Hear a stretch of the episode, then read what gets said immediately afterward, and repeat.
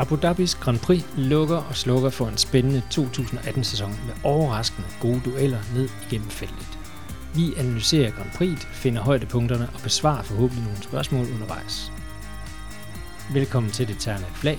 I studiet er sportschef i DASU, Bo Balser Nielsen. Mit navn det er Bo Skovfod. Bo Balser Nielsen, vi rakkede det her, eller den her bane ned i øh, seneste udgave af Det Terne Flag, må vi nok erkende, men øh, det blev faktisk et, øh, et rigtig godt race. Det gjorde det. Øh, stik imod øh, historikken, kan man sige. Øh, for det, øh, vi, vi havde jo lidt ret i, at banen ikke plejede at producere nogle øh, særligt seværdige løb. Øh, men øh, der er åbenbart ingen øh, regel uden undtagelse, så, så løbet her i søndags, eller ja, det sidste løb i, i serien her, det gav os øh, smæk for skillingerne. Ja, der var masser af fede dueller, masser af kampe ned igennem, og vi fik heldigvis lov at følge også lidt ned igennem feltet. Det er, der er samtidig produceren, de øh, favoriserer ham, der ligger i der en gang imellem lidt for meget. Jeg synes på det seneste, der er de blevet lidt bedre til at vise, hvad der sker lidt ned i feltet også. Øhm, et fed duel med Grosjean, Ocon og Van Dorn, kan jeg i hvert fald huske, og så selvfølgelig Hamilton og Verstappen der, der lige kæmper lidt i, i starten af løbet også. Jamen altså, vi fik i hvert fald øh, dementeret det her med, at de her, den her generation af Formel 1-biler ikke kan overhale, fordi det kan den godt. Øh, og om der er også nogle øh, stemmer ude nu. Nu har man jo øh, tidligere på året lavet et lille knæfald fra FIA's side og, og ændret på det aerodynamiske reglement til 2019, netop for at få gang i, i overhalinger, men der er dem, der mener, at det måske engang var nødvendigt øh, at det i virkeligheden er. Øh, det skal være svært at overhale i Formel 1, og så har man jo altså DRS-assisted øh, overhaling, ja. som, som øh, gør, at der sker øh, forskydninger i løbet også, øh, selvom at det måske er et, øh, en bane, hvor der er svært at overhale på. Men øh, lige præcis det løb i går, der, der blev der både overhalet indenom, udenom, og lige før det blev overhalet ovenover også. Øh, Øh, vi så jo det et, et dramatisk, ja. en dramatisk start i hvert fald med, med Nico Hülkenberg og Roman Grosjean, der kolliderede. Og, og der, der landede øh, Hülkenbergs Renault jo altså med, bunden i vejret. Ikke? Ja, altså vi plejer jo, eller vi har før sagt i, i den her podcast, det opskriften på et godt løb, det er at minimum af forberedelse, gerne noget vand om fredagen og sådan noget, ikke? men til det her løb var der mange forskellige strategier, mange forskellige dæk øh, ned igennem feltet, og det var meget det der også gav sig udslag i, at, at vi så sådan øh, et spændende løb, altså masser af dueller og masser af af overhalinger undervejs? Ja, altså nu nævnte du selv med vand på banen. Altså, vi fik rent faktisk, og det tror jeg det er første gang siden øh, løbet i Abu Dhabi blev kørt, der kom der ja. lidt regn undervejs. Meget lidt, men altså, det var nok til at gøre banen øh, fedtet, øh, i hvert fald i visse steder, og, og det gav også noget dramatik midt i løbet. Så ja, altså, vi fik faktisk det hele her, og øh, også igen en magtdemonstration af Lewis Hamilton, det må vi bare sige.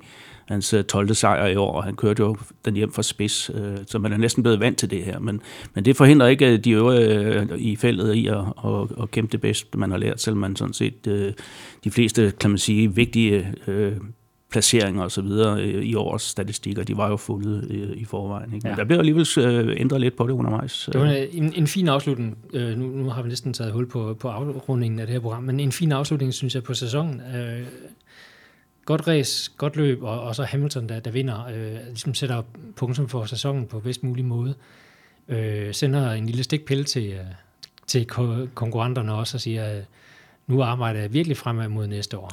Jamen altså, det, han er jo allerede i gang med næste sæson, kan man sige. Ikke? Altså, og, og det var sådan en gammel uh, Schumacher-specialitet, uh, sender også for ham. Altså, men man er allerede, når man hopper ud af bilen efter øh, et uh, løb uh, og, og virker frisk og, og på toppen osv., så, så sender man allerede et uh, signal til, til modstanderne om, at jamen, jeg er klar til det næste, hvad, hvad vi gør ved det her. Ikke? Altså, og og, og uh, Hamiltons uh, niveau øh, som er specielt i år, men altså også gennem det meste af hans karriere, men det er altså efterhånden, øh, som man er, snakker om ham som en af de allerstørste gennem tiderne, og med rette, synes jeg. Altså, øh, og stakkels Valtteri Bottas, øh, som er hans holdkammerat, han bliver jo udstillet øh, i den grad. Ja, altså jeg, jeg troede personligt, Mercedes gjorde i nælderen, da de pittede Hamilton under virtual safety car, efter øh, Raikkonen, han var trukket ind til siden med en defekt. Øhm, jeg, jeg, jeg troede ikke, han kunne køre Nej, altså det, det var der mange, der undrede sig over. Jeg tror også, at Hamilton lidt, fordi han spurgte sådan lidt for og det har han jo for, øh, for vanen, når han kommer ud efter pitstop og spørger, oh, hvad skete der lige der? Ikke? Ja. Altså, øh, og der har også været tilfælde, det har vi også været inde på i et tidligere podcast, hvor man har regnet forkert øh, ind på pitwall. Men, øh, han skulle køre rigtig, rigtig langt øh, på, øh, på sit øh, andet sæt dæk, øh, og det gjorde han altså til UG med, med kryds og slang. Hans, hans sejr var aldrig rigtig i far, synes jeg. Nej, Pitte var på, allerede på syvende omgang og skulle køre helt til 55 omgang og løbet i alt øh, på, på samme sæt. Øh, så ja, noget øh, risikabelt troede jeg, det var, øh, men kørte det længste stint af alle på Supersofts og, og kunne kontrollere det hele vejen til mål. Havde Fettel bag sig og havde to Red Bulls bag sig, som jagtede øh, mere eller mindre alt det, de kunne, men øh, ikke nok.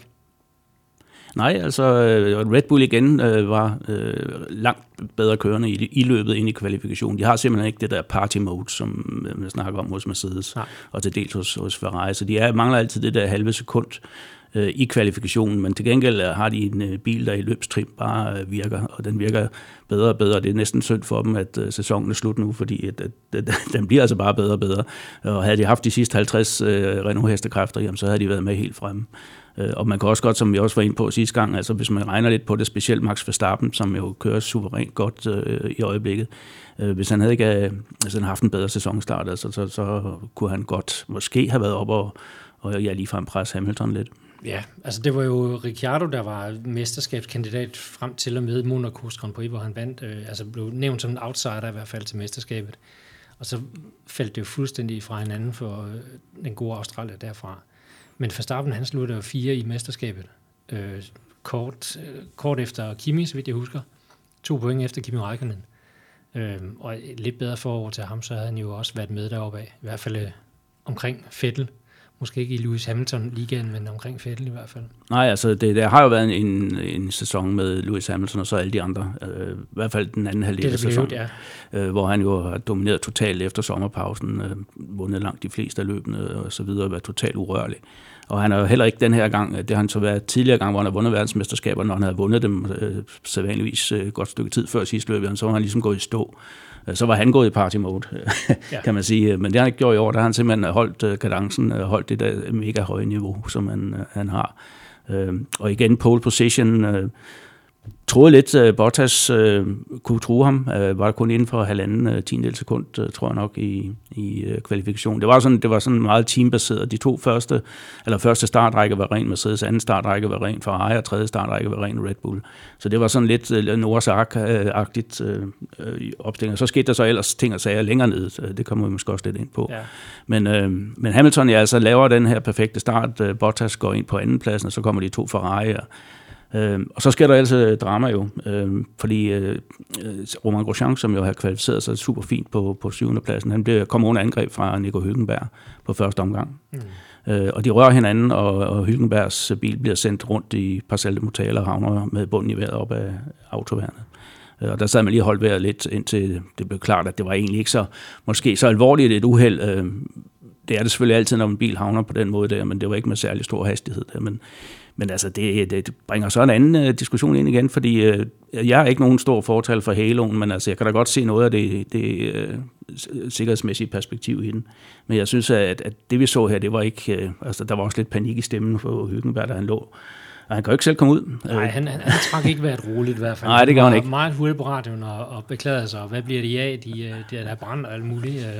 Ja, og, og jeg skal ikke gøre mig klogere end, end øh, FIA's eksperter, og jeg er bestemt heller ikke øh, racerkører, men, men øh, at tanken om at ligge der med hovedet nedad, og det begynder at lukke brændt, der kommer lidt røg ind, og, og man kan ikke selv komme ud af bilen, altså da vi så Alonso, det, det nærmest man kan ligesom sammenligne med, det var jo Alonso's held for, på, uheld for et øh, par år siden i Australien, hvor han, det var så bare med meget højere hastighed, men også havner med bunden ned op af autobahn, der kunne han altså selv kravle ud ja. af bilen, ikke? Og, og altså, jeg, jeg har det bare sådan, jeg vil nødig ligge der og ikke kunne komme ud, og så håbe på, at, at der kommer nogen og, og hjælper mig, fordi øh, jamen altså, man ved aldrig, hvor effektiv øh, Marshalls er. Øh, og så er der også det der med, at de her biler er jo elektriske, ikke? Altså hvis, ikke, hvis bilen stadigvæk er aktiv, øh, når man ligger der, ja, så er det rent faktisk øh, kun nogle specielt uddannede Marshalls, der må røre ved den. Altså ja. man risikerer at få et ordentligt stød. Der er noget særligt udstyr på, ja, og så videre, ikke? Øh, så, så øh, Ja, pest eller kolera. Altså, der er jo mange, der mener, at, at Charles Leclerc blev reddet fra en større skade på spag øh, af, af netop haloen, og det er også rigtigt, at haloen blev ramt af,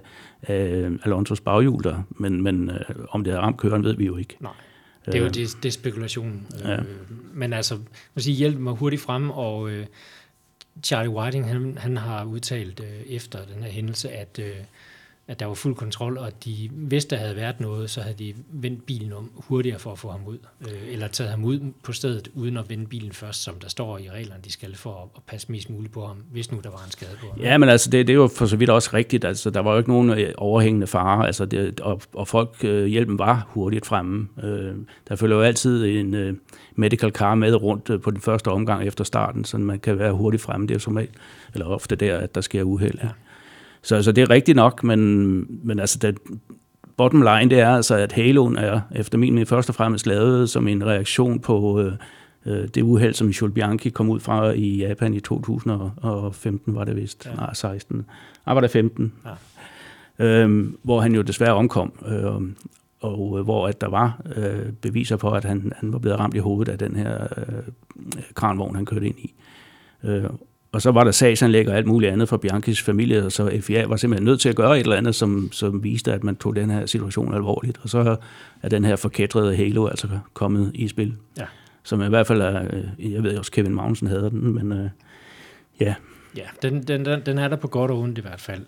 Om andet, så fik vi en dramatisk start, og så fik vi øh, et af de bedre citater i år fra Hylkenberg også i hvert fald. Han, han sagde noget med, I'm hanging here like a cow hænger her som en, som en anden ko. Øh, og jeg ved ikke lige, hvor han fik det citat fra. det, det ved jeg ikke. Øh. Men i hvert fald, øh, altså, kan ikke have været nogen behagelig situation. Det, det kan det bestemt ikke have været. Men altså igen, synes jeg da også, at man skal da også sige, at det, det beviser, hvor, hvor sikre de her biler er. Ikke? Altså, fordi han rammer trods alt uh, autoværn med over 100 km i timen, vil ja. jeg gætte på. Ikke? Jo. Og noget af det VIP, han får, øh, da de rammer en anden øh, Grosjean, han spørger ind til pitten, om der er sket om noget, og de kan svare tilbage, at han, øh, han taler til dem, så, så angiveligt var der ikke noget galt med ham. Øh, og de kunne køre videre relativt uskat. Øh, Grosjean brokkede sig lidt over, at den ikke helt kørte, som den skulle, men... Øh, Nej, det gjorde den ikke, men altså øh, uheldet, selve uheldet blev vurderet som et racing accident, ja. og det synes jeg også var rigtigt nok. Altså, de havde, altså, det er sådan noget, der sker, når man kører om kap i Formel 1, og så kommer man nogle gange lidt for tæt på hinanden. Ja. Øh, og, og hvis man skulle give nogen skyld, så er jeg tilbøjelig til faktisk give Hylkenberg skylden, fordi han, han, han trækker ind og forventer simpelthen bare, at Grosjean han, han har trukket sig, øh, selvom han sådan set har ret til at holde den linje, og, og Hylkenberg kunne sagtens taget en bredere linje ud ja. af det sving. Ikke? Enig. Der er vi enige, for en gang skyld. Jamen, det er da dig. Det er godt. øh, men øh, fra starten øh, skal vi lige berøre en gang også laver nogle fantastiske ting igen undervejs i det her løb. Øh, super ærgerligt, at han, som vi nævnte, ikke var, var med øh, til at starte med i sæsonen, men laver en fed overhaling på Bottas, tager fuldstændig øh, bagvinden på ham, for nu at sige livet. Ja, og, og Ocon, hans gode ven Ocon. Og, og, og den gode ven Ocon også, ja, i, i starten af løbet. Ja, det var jo sådan, altså Max fik jo egentlig en rigtig dårlig start. Øh, de to, begge Red Bull faktisk øh, klagede over, at, at øh, motoren var for varm ja. lige i starten, så de ja. mistede effekt.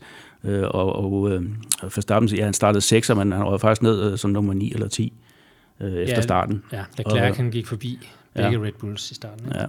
Så, men det gav os jo kun anledning til en gang at, at beundre altså Max Verstappen, når han, er, når han er allerbedst, nemlig når han er aggressiv øh, og går til angreb. Og det var jo ikke mange omgange om, øh, om at køre op på sin 6. plads igen. Ja. Øh, og han fik også øh, holdt liv i sin. Han var en af de, de eneste øh, topkørende, der startede på Hypersoft, det der øh, ultrabløde dæk, som, øh, som i hvert fald Kevin Magnussen ikke er særlig gode venner med. Men det kunne han godt øh, få til at holde øh, væsentligt længere end, end de andre, samtidig med, at han kører øh, fantastisk stærkt. Så. Og det er noget, vi har set tidligere fra ham. Det også. har vi. Han kan virkelig passe på de dæk der, ja. og han kan køre stærkt samtidig med. Jamen, han er jo den, den perfekte pakke efterhånden. Ikke? Altså, man mangler måske bare en lille smule mere modenhed øh, og rutiner, og så også det der med, at han behøver jo absolut ikke at vinde hver gang. Altså, men, men det skal man jo heller ikke pille ud af ham, fordi det er jo også det, der gør ham så spændende, ja. at øh, han har den der, det der øh, ultimative vinderinstinkt, som han jo har. Ja. Yes, så en tredje plads til, til uh, Verstappen, kort efter Fettel. Det var faktisk ikke meget, vi, super meget, vi så til Fettel i det her løb. Han lavede nogle, nogle fine ting undervejs også, men, uh, men uh, han summerede også løbet op sådan nogenlunde. Det var ligesom sæsonen, det var, der var meget god fart, og de havde meget godt styr på Ja, men det var lige ved at næsten, ikke også? Ikke? Præcis. Ja, det er rigtigt, og, og det er altså ved at være et tid siden, at Fettel og Ferrari øh, har vundet. Altså de vandt på Spa, jeg mener, ja. det var hans sidste sejr, og så kom Raikkonens øh, sejr i USA selvfølgelig. Men, men uh, bottom line, det er, at uh, Hamilton vandt 12 løb i år, og Sebastian Vettel på andenpladsen i VM vandt 4. Ja. Det er sådan uh, meget kort beskrevet den her sæson. Ikke? Og jeg tror, det er det mest overbevisende VM-titel, uh, som Hamilton har taget uh, overhovedet af de fem, han nu har. Ikke? Det er flest antal scorede point, point i uh, nogensinde, efter de gik over til det nye pointsystem, vil jeg mærke. 408. øh, point er det, og det er første gang, der er nogen, der kommer over 400 points grænsen. Ja, og det er mere end, er det 85 point mere, end en Fettel kunne, ja. kunne samle sammen. Ikke? Ja. Og, og igen, altså, nu ved jeg godt, det er måske lidt trivielt at høre, men vi har snakket om det mange gange, altså Fettel har lavet mange fejl i år, øh, og det er selvfølgelig, fordi han er presset, øh, fordi at Hamilton kører så suverænt. Ikke? Altså, og der er jo faktisk øh, dem, der mener, og internationale motorsportseksperter, at, at Ferrari er den, øh, altså den bedste pakke. Øh, ikke nødvendigvis den bedste bil hver gang, men, men den er i hvert fald på højde med øh, Mercedes-bilerne. Men, men øh, vi har set i hvert fald en 5-6 fejl fra øh, Fettel, der har kostet dyrt. Øh, den største selvfølgelig den i, i Tyskland på Hockenheim, hvor han glider ud af føringen. Ja. Øh, det koster dyrt, ikke? men altså, så var der Frankrig, ikke?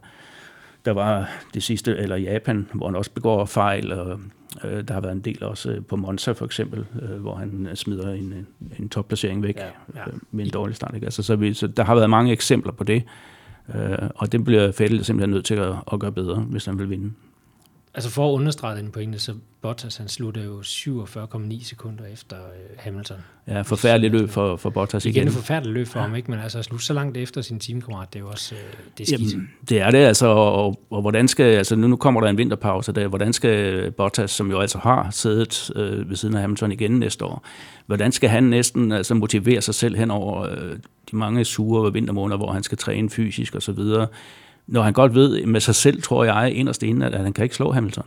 Nej. Altså, det, det, bliver noget af en opgave for en uh, idrætspsykolog, uh, hvis, man har, hvis man har adgang til det selvfølgelig. Ikke? Uh, noget, der kunne jo ændre på det, det var selvfølgelig en enkelt succesoplevelse, og det må man sige, det har han ikke haft. Altså, jeg tror, det sidste fire løb er han blevet nummer fem, eller sådan noget i den stil. Altså, så, han, så han er virkelig blevet, blevet øh, ikke, ikke alene slået, øh, men, men han er blevet ødelagt nærmest. Han, han har nærmest fået ødelagt sin Formel 1-karriere, kan man sige. Ja, og en lille presbold, nu springer vi lidt i emnerne her, men en lille presbold er der vel kommet, fordi Ukon, han er blevet... Øh ansat som, som testreserve og simulatorkører hos Mercedes. Ja, altså, og, og det, jeg er faktisk ikke i tvivl om, at Toto Wolff, altså teamchefen for Mercedes, ville ønske, at, at det var omvendt. Øh, at de havde fået Con ind og, og fra næste år og så øh, Bottas måske på sidelinjen. Ikke?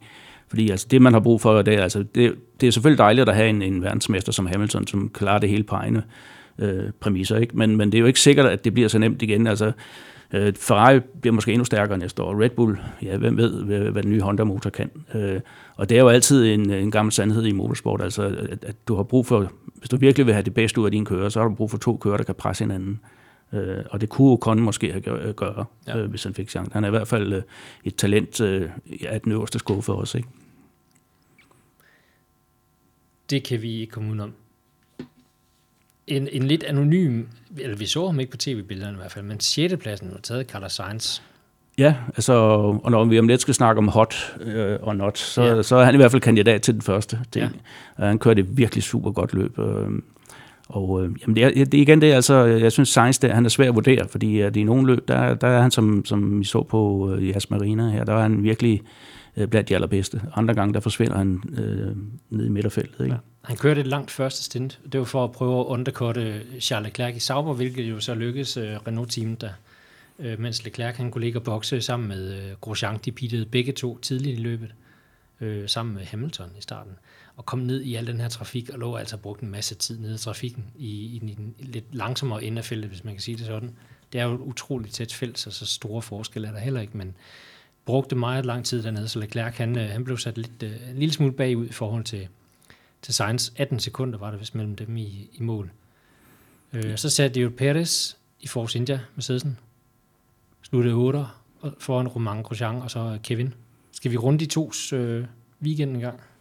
Jamen, øh, igen, altså en dobbelt point finish for, for Haas. Øh, stor succes, øh, når man tænker på, at, at de altså, hvor, hvor tæt øh, midterfeltet er igen. Og øh, ja, Grosjean, han, øh, han udkvalificerede øh, Kevin igen, og det er jo altså sådan, at når man kører på de der Hypersoft-dæk, øh, vi har set de fem gange her i efteråret, øh, og hver gang, der har, tror jeg, Grosjean har været hurtigere end, end Kevin, fordi Kevin kan køre enormt stærkt på de mellemhårde dæk. Øh, det er hans favorit, der er han hurtigere end Grosjean, men så snart man sætter de her Hypersoft på, som kun holder nogle få omgange, øh, jamen så har altså Grosjean altså fået knækket den kode bedre, end Kevin har. Ikke? Ja.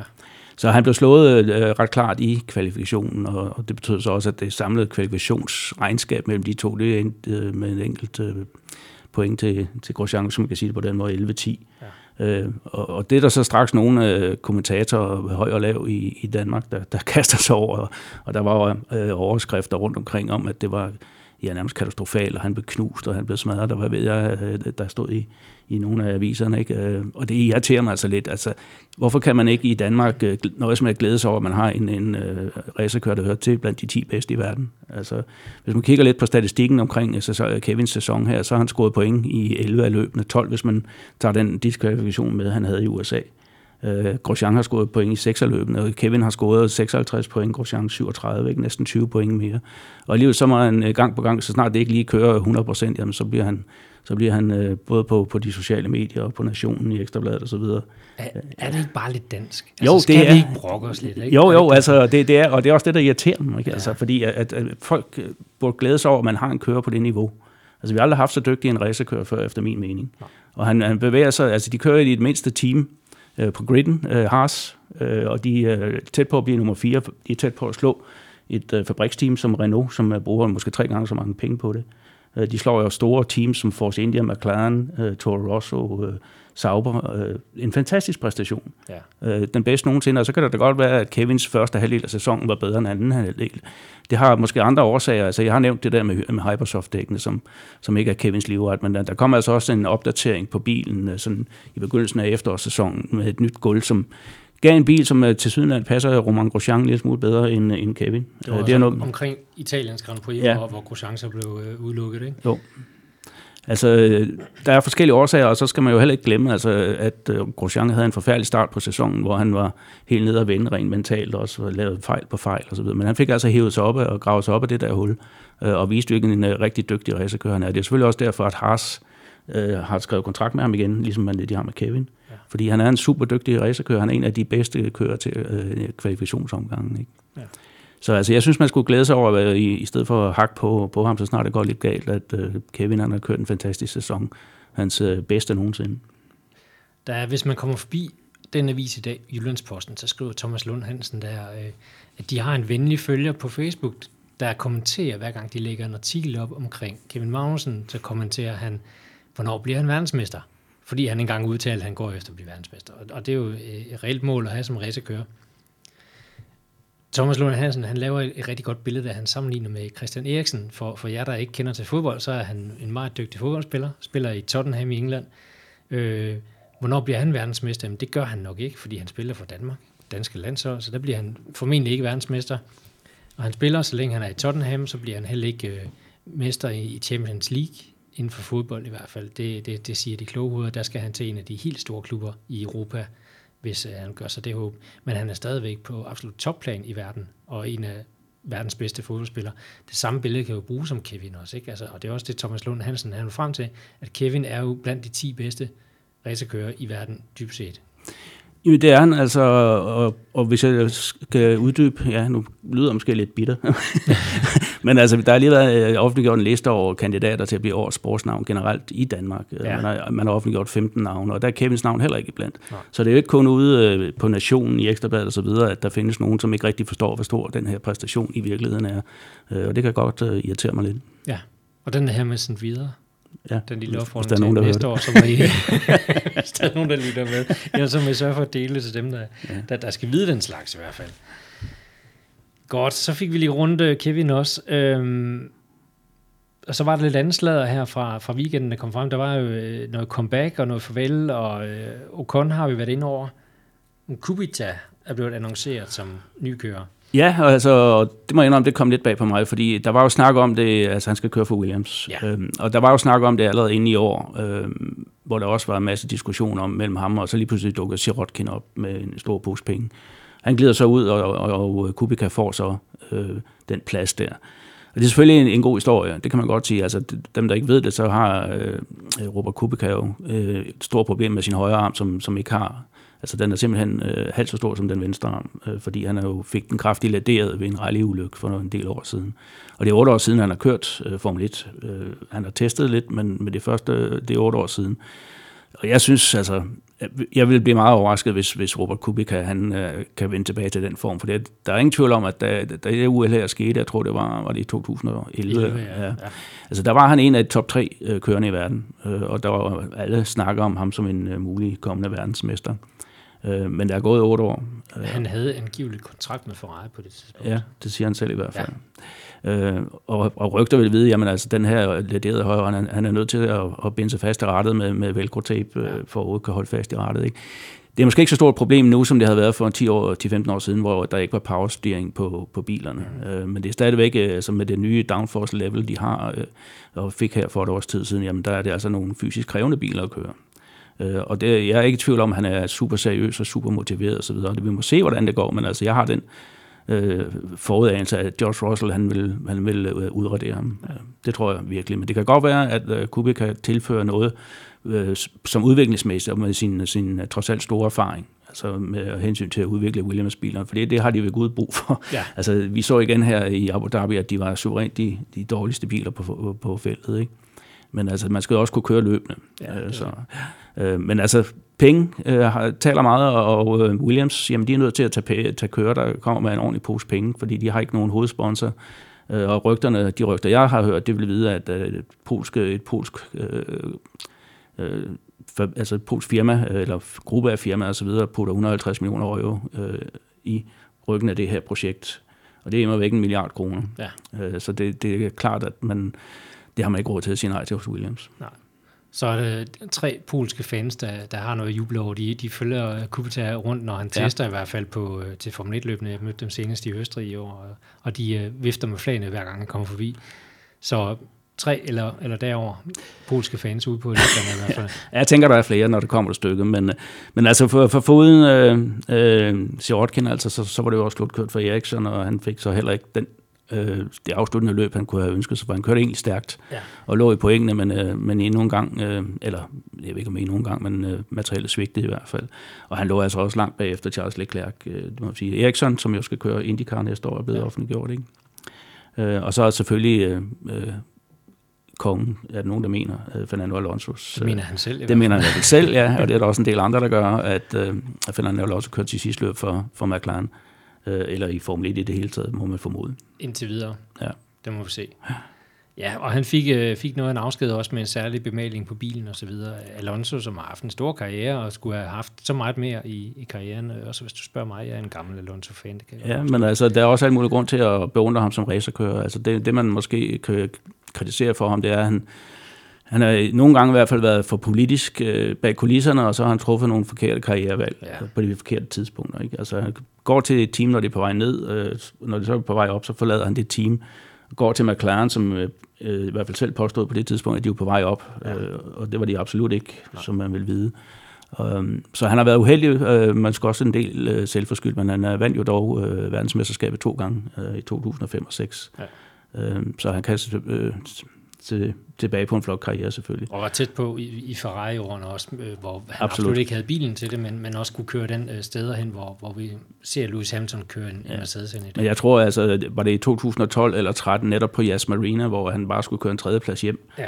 Øh, men han kunne ikke komme forbi, øh, øh, jeg tror det var Petrov, han lå bagved i, ja. i hele løbet. Ja. Ja. Øh, så han har været tæt på øh, tredje og fjerde verdensmesterskab. Altså, men en kører hans kaliber, ja, han burde måske have været verdensmester en 4-5 gange. Øh, han har immer væk været med i næsten 20 år. Ja.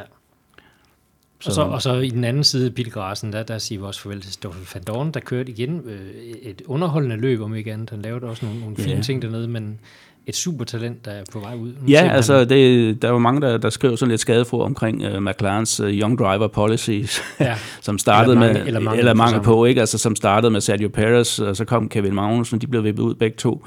Og så kommer Stoffel van Dorn ind uh, i 17, og alle siger, at nu kommer der uh, andre boller på suppen, og så får han samme skæbne som de to andre. Uh, ja. Så det, det er virkelig et sted, som er det måske uh, lidt forkert at give Zach Brown og den nye management uh, skylden for det. Men øh, det sorte, sort på hvidt, så er det sådan, at øh, han har tabt øh, kvalifikationskampen til Alonso i år med 21-0. Ja.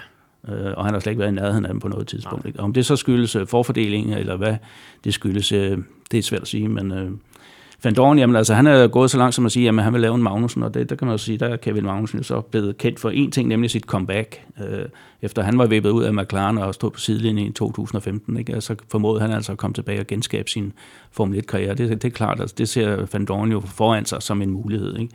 Ja. Kan i øvrigt også uh, have udtalt noget lignende. Ikke? Ja. Så må vi håbe, de ikke smadrer det næste talent, der kommer ind i McLaren i hvert fald. Det er rigtigt. Uh, Lando. En anden ung fyr uh, med stort talent, Lando Norris, uh, englænder. Øhm, og i det hele taget, de her englænder, altså jeg, jeg ved ikke rigtig, hvad, hvad der sker. Altså verdensmesteren, øh, som vi alle sammen ved, Lewis Hamilton, øh, nummer 1, 2 og 3 i Formel 2, altså den primære fødeserie føde, ja. øh, til Formel 1, de er englændere. George Russell, han sikrer sig ja. mesterskabet. Og Lando Norris blev nummer 2, ja. ikke? og Alexander Albon nummer 3. Albon, som ventes at komme ind hos øh, Toro Rosso. Ja. Øh, og for at det ikke skal være løgn, så den kører, som uh, Toro Rosso og, og Red Bull i virkeligheden gerne vil have. Uh, Dan Ticktum, uh, i, som er, er topkører i Formel 3, lige har vundet Macau for anden år i træk. Ja. Han har bare ikke superpoint uh, nok, men han er også englænder, eller super license point nok. Ja. Han er også englænder. Så, så altså, englænderne, de er bare uh, konstant på fremme, så der er konstant nye englænder på vej, og det, det tyder meget tyder på, at vi har fire englænder i Formel 1 næste år. Ja. Uh, og hvorfor er det så sådan? Jamen altså, man kan uh, kigge historisk set på det. Altså det er jo sådan, i virkeligheden er det måske øh, Adolf Hitlers skyld, fordi han startede 2. verdenskrig. Øh, det gjorde jo, at på et tidspunkt, så blev der bygget over 100 landingsbaner i England, og der blev bygget krigsfly, speedfires og så videre i tusindvis. Da krigen så sluttede, jamen, så havde man en masse øh, flyvepladser, som ikke kunne bruge til noget, og man havde en masse højtuddannede ingeniører, som ikke længere blev øh, brugt til at, at lave flyvemaskiner. Så mange af dem, de gav sig til at bygge racerbiler i stedet for. Øh, og mange af de her landingsbaner, som ikke blev brugt mere, de blev øh, lavet om til at være racerbaner, blandt andet Silverstone øh, har sådan en, en baggrund ja. der, ikke? Øh, og det er jo sådan, at hele, øh, altså i Formel 1-feltet, 7 ud af 10 øh, teams øh, hører hjemme i England, mere eller mindre. Selv Mercedes øh, bliver bygget i England, undtagen motorerne. Øhm, og, og hele Midland-området, øh, altså den midterste del af England, jamen der anslår man omkring 30.000 mennesker, øh, arbejder fuldtid på med motorsport, mm. altså enten som ansat på et af de store teams, eller også underleverandør eller et eller andet. Så det er simpelthen øh, er stadigvæk øh, i mange øjne motorsportens hjemland, i hvert fald formsportens hjemland. Ja. Øh, så, så det har noget med det at gøre, altså, og, og der bliver hele tiden produceret nye, og der er stor interesse for det i England. Ikke? Altså, øh, så, så det er ikke så mærkeligt, men altså alligevel imponerende. Ja, det, det må man sige. Og, og, og store og stærke navne på vej også. Øh, spændende også med Dan Tictum, Daniel Tictum, som tidligere har været et, et lidt sort for at blive uh, smidt Det må man sige. på røv og albuer. og det koster ham nu, for øh, det, det, ja. det år, han var på siden. Han fik faktisk et års karantæne i England, fordi han, da han kørte sin sæson, første sæson i Formel 4, ja, der, efter et løb, hvor han følte sig chikaneret af en af de andre kører, der, efter fladet var, var vist, så kørte han simpelthen op og kørte ind i ham ja. øh, så, på nedkølingsomgangen. Og det koster ham et, altså et års karantæne. Ja, han mangler fem point til ja. superlicensen, er det ja. sådan noget? Øhm, ja. Og, og det, ja, det er jo synd for ham, men altså, det, det giver så uh, Alexander Albon uh, chancen. Og det seneste, jeg har hørt omkring ham, han havde jo en kontrakt med Nissan om at køre Formel E, men uh, den uh, kontrakt skulle være uh, ophævet. Uh, det var sådan, Albon, han har tidligere været Red Bull Junior, men uh, var det ikke uh, i år. Uh, men så er han så blevet taget til noget igen, ligesom i øvrigt uh, Daniel Kviat. Ja Altså, de har været nødt til... og Brendan Hartley også. Ja, de, altså, Red Bulls uh, talentprogram har jo lidt nogle slemme skrammer, fordi man har været nødt til at gå tilbage til nogle af sine rejects uh, i de senere år. Altså, du har lige nævnt, ja. uh, nævnt dem også, ikke? Uh, uh, fordi man har simpelthen ikke haft uh, nok køre i pipeline nu. Uh, og som sagt, den de allerhelst ville have, det var Daniel Tictum, men han, han kan ikke bruges i år. Uh, de må vente til næste år. Ja, der er igen for. Eller 19, hvor det var. Du nævnte Macau, hvor han vandt skal vi komme lidt ind på, øh, hvad der er sket, siden vi talte sammen sidst i ja. podcasten her? altså Macau er jo det uh, ikonisk uh, gadeløb. Jeg tror, det blev kørt for 68. 20. gang. Macau er jo sådan en, en gammel engelsk kronkoloni, nej, portugisisk kronkoloni, der ligger på, på Kinas kyst, ikke ret langt fra Hongkong. Så er det væk en vis form for selvstændighed, har man derovre. Og der bliver altså kørt et årligt gadeløb.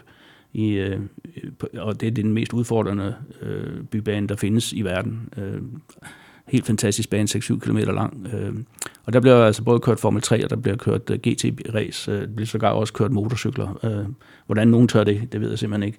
Men der bliver kørt TT-race ja. i, i, uh, i gaderne også, og der, ja, der sker nogle frygtelige ulykker jævnligt, men det, det ser man altså stort på derovre. Det er som at køre race i en tagrende, ja. som Jan Magnussen han sagde. jo, det er rigtigt. Uh, og uh, løbet, altså det har altså simpelthen, øh, Form 3 løbet har simpelthen status af at være en World Cup, FIA World Cup, altså hvor Form 3 kører fra hele verden mødes. Altså kommer også fra, fra Japan og fra øh, Sydamerika, hvor det ellers øh, køres. Ja. Og i år havde vi jo faktisk øh, Frederik Vesti med. Øh, han er kun 15 år gammel, øh, og det er hans andet Formel 3-løb. Jeg tænkte også, da jeg hørte det, det var godt nok, det var godt nok modigt. Lige, det var ja, det må man sige, det var. Men altså, Frederik klarede det rigtig fint faktisk. Øh, han holdt bilen på, på asfalten. Øh, han havde en enkelt afkørsel i, i det første hyt, der, der køres et kvalifikationsheat, og så køres der finalen øh, og gennemført finalen på en respektabel øh, 15. plads, tror jeg, der var. Ja. Der var trods alt 30 biler med. Man starter lidt længere nede og, og ja. kører lidt frem. Men det, man nok mest vil huske ud det her løb for, det var altså et massivt crash fra øh, en af kørerne, øh, Sofia Fløsch, en, en tysk øh, pige på 17 år. Ja. Øh, og det er et af de største crash, jeg har set nogensinde. Øh, det var for en af, start og mål langs siden, øh, hvor hun kommer op og ride på øh, forankørende baghjul, og bilen bliver simpelthen kastet op i luften og, og, og smækket op af, af væggen med fantastisk kraft. Øh, og hun kommer også øh, rimelig slemt til skade, men øh, først så troede man simpelthen det værste, når man så det på, på billederne, men igen så viser de her moderne racerbiler sig altså øh, i bygget i kulfiber og med deformerbare zoner og så videre, hvor stærkt de rent faktisk er. Ja. Øh, fordi hun øh, lader til at komme over det her uden varige men. Det vil gå noget tid, for hun har skadet rygsøjlen, men men øh, det, det, det er billigt sluppet, altså, ja. når man så det uheld. Det var et voldsomt uheld. Ja. Øh, og Kevin Magnussen var også ude i et voldsomt uheld, da han hans, kørte sin tid. Hans ikke? største karriere, altså hans karriere største uheld, det, var, det var da han kørte Formel 3. Ja. Ja. Men i øvrigt er det jo, at John Nielsen har tidligere vundet løbet. Øh, vi har haft Jan Magnussen øh, på banen, vi har haft Tom Christensen på banen. Øh, Christian Bargod har kørt der i sin tid. Ikke? Så, så det er et sted, hvor danske kører også har været ude at prøve kræfter. Mm. Og det er altså, det er også en af grunden til, at man fra Toro Rossos side er interesseret i Dan Dictum, for det kan man vinde løbet ikke bare én gang, men to gange, jamen, så er det, fordi man kan et eller andet specielt. Det er der ikke mange, der har gjort. I det er det i hvert fald ikke. Men øh, det var et, øh, et øh, øh, spændende løb i hvert fald, og, og nu har Frederik i hvert fald øh, det løb, han kan skrive på sit CV. Ja. Og, og for hver gang du prøver sådan noget der, så bliver du en anelse mere rutineret. Altså, så putter du et eller andet ind i banken, ikke? Altså omkring øh, øh, erfaring og så videre, ikke? Ja. Men øh, også i Fjernøsten øh, havde vi lige her i den øh, forgangne weekend øh, første afdeling af det, der hedder Asiatisk Le Mans-serie. Altså vi har jo, kender jo godt den, der hedder Europæisk Le Mans-serie. Ja. Øhm, og asiatisk, det er selvfølgelig den pangdang, der, der køres øh, i Asien. Der køres øh, første afdeling øh, på banen i Shanghai øh, i, øh, i Kina. Øh, og vi har tre danskere med. Øh, Anders Fjordbak har fået chancen i et andet øh, LMP2-team. Øh, Algarve hedder det, i stedet for sit sædvanlige øh, high-class-team. Øh, kommer i mål på femteplads i klassen, men også samlet femteklasse. LMP2-klassen er den topklassen i. Han kommer i mål på øh, det tredje pladsen i AM. Ja, ja, ja, jo, det er rigtigt. Vi har en ung fyr, der hedder Christian Olsen, øh, som i år fik sin debut i LMP3 i den europæiske Le Mans. Han øh, deltager også og bliver også nummer 5 i, i klassen. Og så endelig har vi Benny Simonsen, som jo rent faktisk vandt uh, øh, GTAM-klassen, så vidt jeg husker. GT Cup? Ja, GT Cup. Ja, ja der, er, der er lidt forskellige betegnelser på det, men, men uh, flotte resultater igen uh, fra, fra danske kører, synes ja. jeg. Uh, og vi kan, vi kan sagtens være, være stolte af den sæson. Ja, det har vi jo snakket om. Altså, det er jo helt utroligt, som, som danske kører har, har præget øh, mange forskellige, specielt GT-serier, men også du har Christian Lundgaard og så videre, du har Christian Rasmussen i formen biler, Nikolaj Kjærgaard. Ja. En fantastisk sæson, og det skal blive spændende at se, hvem der øh, får æren af at være årets bilsportskører. Det blev afsløret den 19. januar ja. i vores uh, Motorsport Award. Så, så der er mange kandidater i år. Der er mange gode kandidater, gode navne. Ja. Øhm, ja. Øhm, men øh, Christian Lundgaard, vores øh, store formtalent, øh, Renault Academy Driver, Ja, han øh, debuterer den her øh, uge øh, på torsdag, tror jeg det er. Ikke, som, ikke i løb, men øh, testkørsler for sit nye team. Og han er simpelthen kommet ind i, i det team, der hedder Art Grand Prix, som er det førende team. Jeg vil sige det førende team uden for Formel 1. Det bedste Formel team uden for Formel 1. De har vundet alt inden for GP2, GP3, Formel 3 Uh, you name it. Uh, det, er, det er stedet, du skal være, hvis du skal vinde mesterskaber. Og der får uh, Christian altså pladsen, uh, den ene af de tre pladser næste år i den nye Formel 3-serie. Mm. Man starter med at teste i, uh, i, i det, der hedder uh, GP3-biler, uh, fordi at de nye Formel 3-biler, de først kommer uh, i foråret. De er simpelthen ikke bygget endnu, men, men de vil minde meget i karakteristik om det, der hedder uh, GP3 endnu, altså omkring 400 hestekræfter uh, biler. Vi har lige set de første billeder af den nye øh, biler. Den ser rigtig, rigtig, rigtig Med fint ud. Med Halo. Med Halo, ja. Jamen det skal man jo have åbenbart. Det skal man. Ja. Så øh, Nej, det, det, bliver, det bliver spændende at følge Christian der, og øh, tre dages øh, test øh, i Yas Marina øh, på Abu Dhabi, eller i Abu Dhabi, mm. øh, og foran ham her, og det ved jeg, det har han glædet sig rigtig meget til. Men øh, lige omkring øh, Renault, så er der altså også sket noget uden for øh, banerne her. Altså det, det er jo sådan, at, at et stort øh, multinationalt øh, firma, øh, de har en, en topledelse, øh, det ved de fleste nok, øh, Carlos Gosch hedder han. Ja. Øh, som var faktisk øh, the prime mover, eller manden bag øh, Renaults nye satsning i Formel 1. Ja, han har altså mistet jobbet øh, på grund af forskellige uregelmæssigheder. Han kunne åbenbart ikke tjene penge nok, øh, så det skulle både skjules og betales mindre i skat og sådan nogle ting. Om det får nogen betydning for øh, Renaults fremtidige racerplaner, det øh, må vi jo vente og se. Ja. Men øh, det er sådan noget, man aldrig nogensinde øh, som, som teamchef og så videre kan gardere sig mod, altså, at sådan noget pludselig sker. Ikke? Øh, og jeg ved, øh, altså den tidligere formand for øh, præsident for FIA, øh, Max Mosley, som mange jo kender fra nogle andre ting. Men han havde i hvert fald den, øh, den teori, at han ønskede egentlig, at bilfabrikkerne langt væk fra motorsport.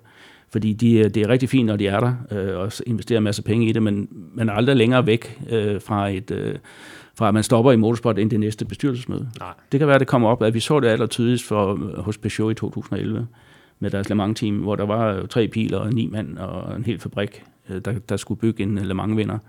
Så er der bestyrelsesmøde, øh, arbejderne i fabrikkerne er utilfredse med, at der bruges så mange penge på det. Det var da der var finanskrise og så videre, så strøg man bare helt projektet. Ikke? Ja. Fra en øjeblik til det andet. Ja. Og det kan, ske, øh, det kan ske også med, med sådan noget som Renault. Øh, det kan ske for Mercedes. Vi har set det ske for BMW. Vi har set det ske for Toyota, Honda også i sin tid. Ja. Øh, så, så man ved det aldrig. Derimod med, med deciderede racerteams, som, som McLaren og Williams og Sauber og sådan noget, dem ved jeg, de vil altid være der. Fordi de det, er deres, forretning. det er deres core business, ja, ikke? Altså, så, så, så der risikerer man ikke det der. Men øh, vi må se, hvad der sker, som sagt. Altså, jeg tror ikke, at Renault trækker stikket på deres øh, motorsportsprogram, fordi det er så en stor en del, trods alt, af deres DNA. Men man ved aldrig. Nej. Vi krydser fingre for, at det ikke får nogen indflydelse i hvert fald, især når vi har sådan ung øh, kører, fremadstormende kører i, i, i deres folk. Der sker også lidt andet øh, i den kommende tid. Ja, øh, vi har jo øh, stadigvæk, øh, på trods af at vi snart er inde i julemåneden, så har vi jo altså international, motors, international motorsport på, på programmet rundt omkring. Øh, og i den kommende weekend her, der, der køres der en nyskabelse i Bahrain, øh, som hedder FIA GT3 Nations Cup, og der har man simpelthen øh, lavet, udskrevet en konkurrence for, for kører, der er enten silver eller øh, bronze. Altså, man bliver rated som øh, GT-kører øh, i fire kategorier. Altså bronze er det laveste, så har du sølv, så har du guld, og så har du platin. Mm. Øh, og de to øverste, det er, det er for professionelle racerkører, hvor de to øh, nederste, det er for amatørkører. Øh, og der øh, har man så udskrevet en øh, konkurrence, hvor hvert land kan stille med, en, øh, med et hold. Og, og for Danmark, der deltager Johnny Laursen og Niklas Nielsen i øh, en Ferrari. Øhm, og øh, det skal blive spændende at se, hvordan det går. Johnny Larsen, som står bag Formula Automobil ja. og, og Formula Racing teamet. Ja, lige præcis, ja. Og en, en yderst habil racerkører selv. Absolut. Øh, og Niklas Nielsen har vi jo omtalt mange gange, et øh, storm, fremadstormende ung talent, som, øh, som vi kan vente os meget af. Og så skete der, har der også øh, lige været øh, møde på Fyn, hvor at, øh, man snakkede om næste års øh, relevant for, for go, vores go til Dansk Superkart. Ja øh, som, hvor man øh, offentliggør hovedtrækkene i, den, øh, i, i sæsonen 2019, som kommer til at bestå af fire øh, afdelinger med to finaler i hver. Øh, og det er de samme klasser, som, som go-kart-fans øh, kender allerede, øh, altså de to kadetklasser, mini og, og junior. Så har vi OK Junior og OK, øh, og så KZ2, og så kommer der som noget nyt i år nogle ekstra klasser ind for at fylde programmet helt op, øh, for, formentlig nogle promotorklasser. Ikke? Mm. Så Øh, så der er allerede gang i forberedelserne til næste år. Øh, nogle folk de tror jo, at, at vi herinde på DASO sekretariat slapper af om vinteren, og det hele foregår om sommeren, det er faktisk lige omvendt. Det troede jeg også, indtil jeg fik øh, hende, så... der, der er så mange møder, og så, og så, store, så meget planlægning og budgetlægning og alt muligt. Vi har lige haft årsmødet i Dansk Automobilsportsunion også, så, så nej, der, der er fuld aktivitet. Der er fuld gang i det. Ja. Nu, når du nævner go-kart, så, så bringer det os videre til næste emne, men, men øh, vi runde Abu Dhabis øh, Grand Prix er lige hurtigt med at sige hot not. Ja, altså, øh, jamen det var, det var igen tillokkende bare at sige Hamilton, men det, det gider vi ikke, fordi... Øh, det er for nemt. Det er for nemt. Øh, Verstappen kunne man godt sige, øh, fra hans overhalinger her, specielt, jamen altså, der, der var både den mod, mod Ocon og mod, mod Bottas, øh, som var, altså viste, hvor, hvordan han er, altså ja. fræk som en slagterhund, ikke? Og så stadig, laver han stadig, altså... stadig en go-kart kører. Ja, altså det er jo go-kart-træk, altså ja. simpelthen han lavede, ikke? Øh, Men jeg, man kunne også kigge lidt anderledes og- og kigge på en Carlos Sainz, som, som kører hjem øh, på en flot 6. plads. Absolut. Øh, hans, jeg ved ikke, om det var hans bedste resultat i år. Det er i hvert fald et af dem. Øh, Leclerc øh, igen stærk som, som syver, ikke? Jo. Så, så det, der er nogle øh, kandidater. Lad os bare sige, Stein, som har vi ikke, øh, tror jeg ikke, vi har haft før. Nej. Øh, og Not, jamen jeg er jo ked af det, men, men Bottas øh, ligner en grovlig bokser, ikke? Jo, det gør han godt. Øh, så, så det bliver nok ham. Det var det for øh, det terne flag og Abu Dhabis øh, Grand Prix. Nu hopper vi videre til et andet emne lige om lidt. Øh, om, om, mere om go-kart. Nu vil jeg ved den snak. Men øh, i studiet var Bo Balser Nielsen, sportschef i DASO. Mit navn det er Bo Skovfod. Når nu vi er ved øh, go-kart og har snakket om det, Bo Balser Nielsen, så har vi også sat øh, et nyt stort projekt i søen her i, i DASO. Hestekræfter, motorsport på skoleskemaet. Og øh, til at forklare lidt mere om det, der har vi inviteret Mikkel Bøjsen ind i studiet. Velkommen til, Mikkel. Jo, tak. Du er projektleder i DASO og øh, ansvarlig for det her projekt. Ja, det har jeg fået den store fornøjelse af at prøve at sætte søen. Så Kan du, for, kan du fortælle lidt mere om, hvordan vi får hestekræfter på øh, skoleskema? Jamen, øh, baggrunden er jo, at vi, øh, vi gerne vil prøve, eller DASU gerne vil prøve at lave et skolereformprojekt for at øh, tage del, del i den, øh, det projekt, der ligger i at få åben skole. Og, øh, og så i, i den forbindelse, så blev jeg kontaktet af Ture, øh, og øh, har så skulle prøve at komme med et udkast til, hvordan kunne man arbejde med skole, øh, eller med go-kart på skoleskemaet. Og der har vi lavet et øh, rigtig fint projekt, synes vi, som, øh, som nu øh, ser dagens lys her med nogle øh, fondsmidler, og så går vi rigtig i gang her fra første i første. Ture, som er vores øh, generalsekretær her i DASO. Ja. Øh, fondsmidlerne, Willem Fonden, kan vi godt afsløre, har skudt en masse penge i det her projekt. Ja. Øh, sættes for alvor i søen først i første, men der har været et stort arbejde forud for det. Kan du beskrive lidt om, hvad den her planlægning, og hvad, hvad skal der ske? Jamen altså sådan helt, hvis man går helt tilbage, så kan man sige, at vi, vi, Ture og jeg, vi startede med at snakke omkring projektet helt tilbage i efterårsferien i 2017, og, øh, og så tog det sådan fart med, at vi prøvede at, at se, om det kunne blive til noget. Ture fandt sig i forbindelse med Dansk Idrætsforbund nogle midler til, at jeg kunne starte allerede 1. maj med at begynde at skrive projektet, øh, beskrive projektet, og, øh, og så samtidig prøve at lave nogle pilotprojekter. Så den, hele det her første halve år er nærmest gået med at øh, gennemføre nogle forskellige pilotprojekter, hvor vi har testet nogle ting af, lavet nogle forskellige typer opgaver og lavet et kæmpestort undervisningsmateriale, samtidig med at vi har prøvet at finde de midler, der skulle til, og har været så heldige at få Williamfonden til at spytte øh, en kæmpe pose penge i det her projekt. Jeg prøver at fortælle lidt mere om det der med Vilumfonden, fordi altså, uden at være helt sikker på det, så tror jeg, det er et af de allerstørste projekter, vi nogensinde har lavet i Dansk Automobilsport. Hvordan, øh, altså det er jo millioner af kroner, vi snakker om, ikke? Jo, øh, jamen, det skægge er for sådan set, at Vilumfonden selv kontaktede os, fordi det vi egentlig går ud og arbejder med, det kan vi jo komme tilbage til lidt senere, det er, at vi, vi arbejder med udskolingsklasserne, vi har meget med øh, de naturfaglige fag at gøre, og så har vi også et fokus på øh, erhvervsuddannelserne, altså især mekanikuddannelsen, som jo har interesse for lige præcis motorsporten. Øhm, og det synes William Fonden rigtig spændende, og det havde de hørt om i en anden vej, så de ringede faktisk til os før den 1. maj og sagde, vi har øh, den her fond, som gerne vil, som har en masse penge til lige præcis det her. Kom ind og fortæl om det. Og Ture og jeg, vi kørte så en tur ud til deres hovedkvarter, som ligger ude i Gladsaxe, eller Søborg, hvis jeg husker rigtigt. Og så øh, fortalte vi om det, og, øh, og de var veldig interesserede og fortalte så, at, der, øh, at de havde en deadline for ansøgning 1. maj. Og så blev vi lidt presset, fordi jeg var først ansat per 1. maj, så, øh, så vi lagde en del tid i det. Og så Ingen pres overhovedet. Ingen pres over. så jeg måtte bruge nogle eftermiddage og nogle aftener på at sidde og beskrive projektet og øh, koordinere med ture og lægge nogle feriedage og sådan noget, så det kunne hænge sammen. Og så, øh, så fik vi sendt den her sted 1. maj, så, øh, og så har det egentlig gået med, med at lave en masse planlægninger og få det til at hænge sammen og, og øh, finde på nogle spændende øh, opgaver, øh, som forhåbentlig fanger eleverne ude i folkeskolen. Men hvis jeg forstår det korrekt, så kan man, hvis man er så heldig at gå på en af de skoler, som, som I nu, øh, eller vi skal samarbejde med nu her, så kan man faktisk som en del af undervisningen komme ud og køre go-kart.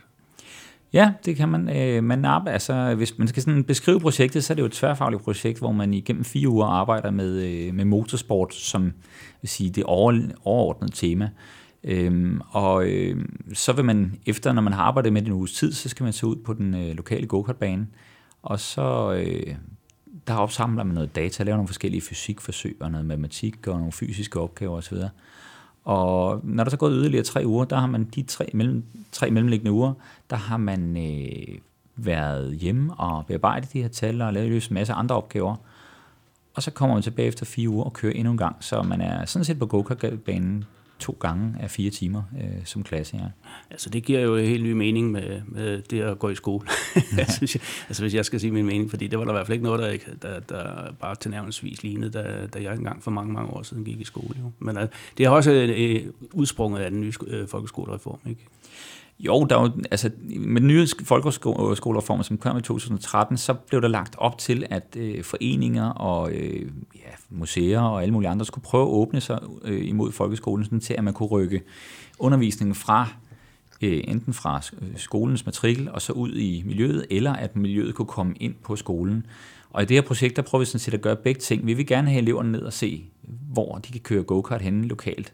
Øh, men vi vil også gerne vise dem, at lige præcis motorsporten kan man arbejde med på mange forskellige måder. Også at motorsport bare ikke er, det er ikke kun øh, sige, for, for, for tykke mænd i biler. Det er faktisk en, øh, en sport, hvor man det kræves rigt, rigtig meget af folk, øh, fysisk og mentalt, øh, for at kunne øh, gøre sig øh, på højt plan i motorsport. Og det håber vi kan åbne for, øh, for at øh, eleverne kan se. Kan du give nogle eksempler på, hvordan de bruger det her i undervisningen? Altså hvilke fag og hvilke opgaver øh, kommer ind over? Jamen altså, der er masser med matematik i forhold til statistik, hvor vi går ind og kigger både på Kevin Magnusens resultater i øh, Formel 1, hvordan har det gået med ham i løbet af de sidste fem år, øh, hvor han har kørt i Formel 1. Øhm, det kan være noget med luftmodstand, hvor vi beregner øh, luftmodstanden på en bil, når den kører x antal kilometer i timen, og hvordan det stiger. Øhm, det kan også være fysik, hvor vi laver forskellige CO2-målinger på go-karten rundt omkring og ser, hvad betyder det så med CO2 Øhm, det kan være lydmålinger, hvor vi laver lydmålinger på både i klubhuset, og vi laver dem ude på banen. Vi laver nogle øh, G-påvirkningsmålinger af, af eleverne, der sidder i go-karten, for at se, hvordan påvirker det her motorsport egentlig. Øhm, og også for at sætte nogle forskellige diskussioner i, i, øh, i scene, som, som man kan tage hjem på skolen omkring CO2, omkring lydpåvirkninger osv. osv. Og udover det her, det skal gøre det lidt sjovere at gå i skole, hvis du er i udskoling, det er 7. til 9. klasse, er det ikke rigtigt? Ja, 7. til 10. klasse. Vi har nogle få 10. klasser, der melder sig med, ja. Hvad får de så ud af det, udover at, altså, afveksling i, i hverdagen? Tror du, de får mere ud af det? Mm, altså, vores, vores tanke eller håb med det her er jo, at måske gøre noget undervisning, de alligevel skal have, en lille smule mere interessant, fordi de rent faktisk, de målinger, de skal sidde og arbejde og lave statistik med i matematikundervisningen, Jamen det er noget, de selv har været ude og, og, og lave. Altså de er selv ude og køre omgangene i nogle forskellige teams. De har selv øh, skulle finde ud af, hvor meget påvirker fart. De har selv skulle lave de her CO2-målinger. Frem for at det er nogle tal, de skal læse i en bog, så er det noget, de selv har været med til at gøre. Det håber på kan skabe noget større interesse. Så prøver vi også at koble det sådan til nogle af de ting, der sker i henholdsvis historie, samfundsfag, matematik, fysik og idræt, at det ligesom bliver koblet sammen på forskellige måder, sådan så de bruger nogle af de ting, de laver i det ene fag, bruger de sådan set også i nogle af de andre fag. Så forhåbentlig kan eleverne se en sammenhæng. Det kan vi i hvert fald. Og nu bliver der jo øh, råbt og skrevet om, om at få flere penge til erhvervsuddannelse og, og så videre. Det er også noget med at ligesom give dem en forsmag på, på noget af det der, der venter, altså peger det en eller anden retning senere hen, eller, eller hvor er visionerne for det her? Jamen, en af visionerne er jo også, at vi, vi har kunnet se, øh, at øh, der er færre og færre folk, der tager en erhvervsuddannelse, og, og der er i hvert fald i vores sportsgren, der ser man jo en udfordring med, at øh, vi har brug for mekanikere til at lave det her. Øh, ofte så er det jo kørende selv eller deres familie, der, der står og, og skruer på, på bilerne eller på go-karten. Øhm, og måske kunne vi skabe noget interesse for lige præcis nogle af erhvervsuddannelserne, primært øh, mekanikuddannelsen, ved at gøre eleverne opmærksom på, at der findes altså den her vej, den her uddannelsesvej. Og det kan vi gøre allerede fra 7. klasse. En del forskning siger, at eleverne faktisk allerede er påvirket af deres nærmiljø, altså det vil sige familier og venner, når de op, når op i sidste i 8. klasse og 9. klasse, så det er svært at rykke dem fra det valg, de, de tager. Men hvis vi tager fat i dem allerede i 7. klasse, der har de ikke diskuteret uddannelse ret meget, og ikke gjort så ret mange tanker om det. Og der kan det være rigtig fint at vise dem nogle muligheder. Så det vi tænker er, at vi allerede i 7. klasse viser dem det, så prøver vi at lave i samarbejde med nogle udvalgte øh, erhvervsskoler, prøver vi at lave et samarbejde i 8. klasse med noget brobygningsforløb og sådan noget også, som så bliver en integreret del af det her. Okay. Nu, så, øh, ja, undskyld. Du skal ikke undskylde. Eleverne får masser ud af det her, kan jeg høre. Hvad, hvad vil du sige? Jamen, jeg, jeg vil bare spørge dig, fordi øh, nu har jeg jo ligesom kunne fornemme også ved at gå og, og kigge ind på dit kontor herude og sådan noget. Det har lignet en pakkecentral her den sidste uges tid her. I er kommet godt fra start af, ikke? Jo, vi, det, det går over al forventning, det må man sige. Øh, det er jo altid spændende, når man søsætter sådan et projekt, om, om der er nogen, der synes, det kunne være spændende at være en del af. Øh, men man kan sige, første gang, øh, første omgang, så fik vi jo de her mange, mange penge fra, fra Willemfonden. Det var jo første skulderklap for, at vi faktisk har skruet et rigtig godt projekt sammen. Og nu hvor vi har lavet nogle aftaler med udvalgte baner rundt omkring i landet, så øh, kan vi jo også godt se, at de skoler, der ligger i det lærerområde, de faktisk synes, det er rigtig, rigtig spændende. Det, som vi havde budgetteret med, at vi skulle nå i, i løbet af øh, foråret 2019, det var, at vi skulle nå omkring øh, 20 klasser. Og når vi ser allerede nu her øh, i udgangen af november, der har vi allerede pt. tilmeldt 22 klasser. Så vi er sådan set øh, hjemme for, for, med vores budget for, for efter eller for foråret 2019. Og det, som, som du har stået og pakket øh, så flittigt og sendt ud og sådan noget, det er simpelthen i den pakke, som, som de der skoleklasser modtager, når de melder sig til med undervisningsmateriale og forskellige andre ting, ikke? Jo, de her skoleklasser, de bliver virkelig forkælet, fordi de modtager en stor sportstaske, som får ud øh, undervisningsmaterialet, som er jo elevhæfter og der er nogle lærerhæfter.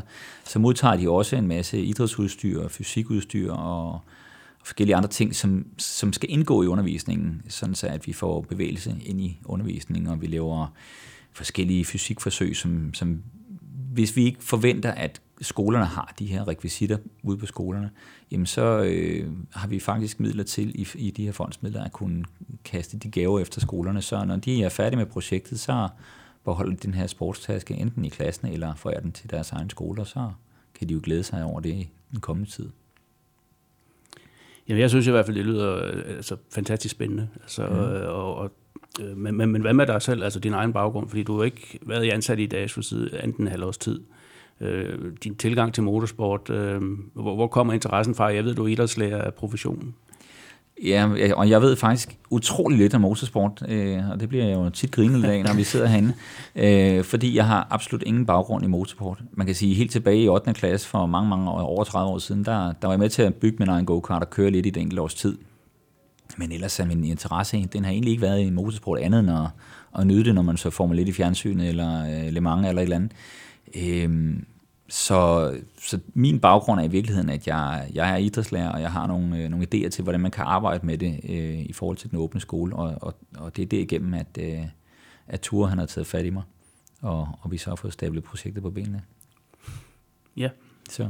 Hvordan er det gået? Du nævnte de her pilotprojekter, der har været. Hvordan er det gået? Hvordan har eleverne modtaget Eleverne har synes, det har været rigtig spændende. Altså, de fleste synes jo, det er rigtig sjovt at komme ud og køre go-kart. Øh, så, så det har jo været rigtig positivt. Øh, men det har også været en læreproces, fordi hvordan skal vi arbejde med eleverne ud på, den her, på de her øh, skoler og så videre. Og ikke mindst lærerne, fordi eleverne, de vil gerne køre.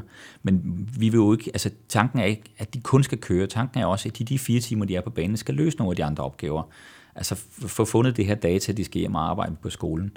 Og hvis ikke man holder eleverne til ilden, så vil de hellere stå og se på deres øh, klassekammerater køre go-kart, end at arbejde fagligt. Det kan man jo godt sætte sig ind i. Så derfor så er en del af opgaven for, for de lærere, der deltager, og for, for jeg som, som øh, projektleder ude på, på banerne, det er at sørge for at holde eleverne i vilden, også i de opgaver, som handler om matematik og fysik og fysisk træning. Mm. Og øh, udover eleverne, øh, eleverne får meget ud af det her, lyder det umiddelbart som. Er der andre, der får noget ud af det her projekt? Altså klubberne, tænker jeg på, banerne derude?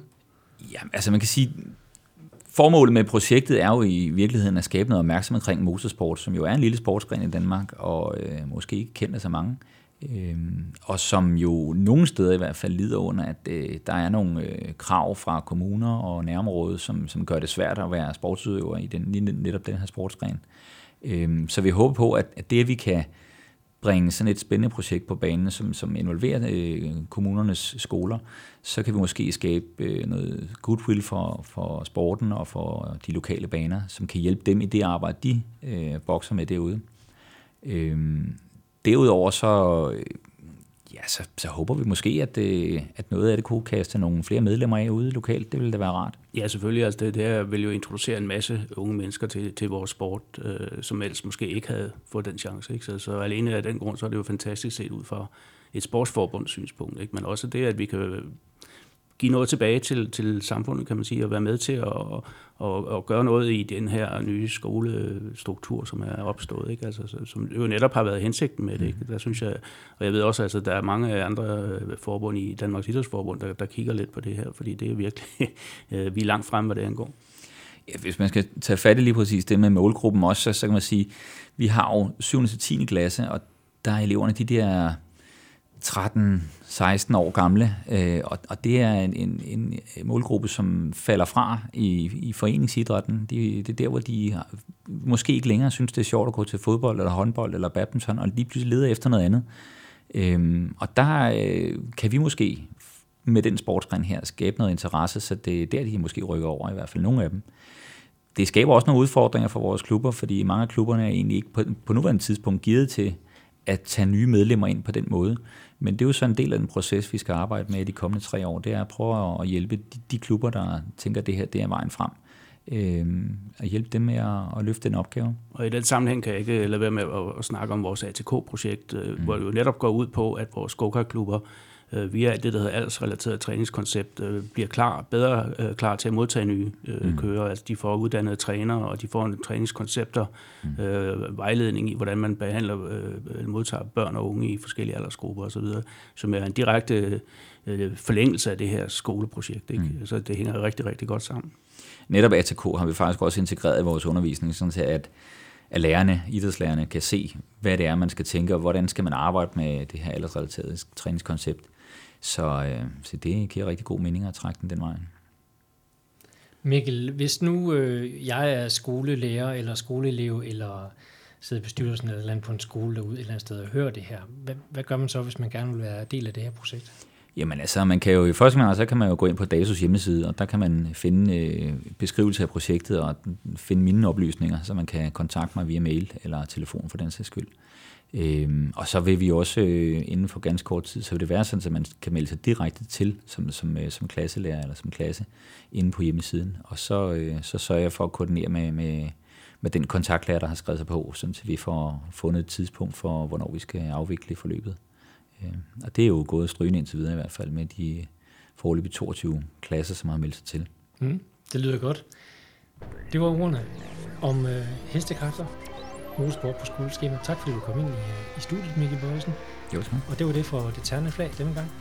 Vi høres ved næste gang, når der bliver en særudgave her i løbet af vinteren. En juleudgave. En juleudgave. Mere information om det senere. Tak fordi I hørte med. Det var Bo Balser Nielsen og øh, Bo Skovfod i studiet, og så havde vi Mikkel Bøjsen med som gæst. Tak for nu.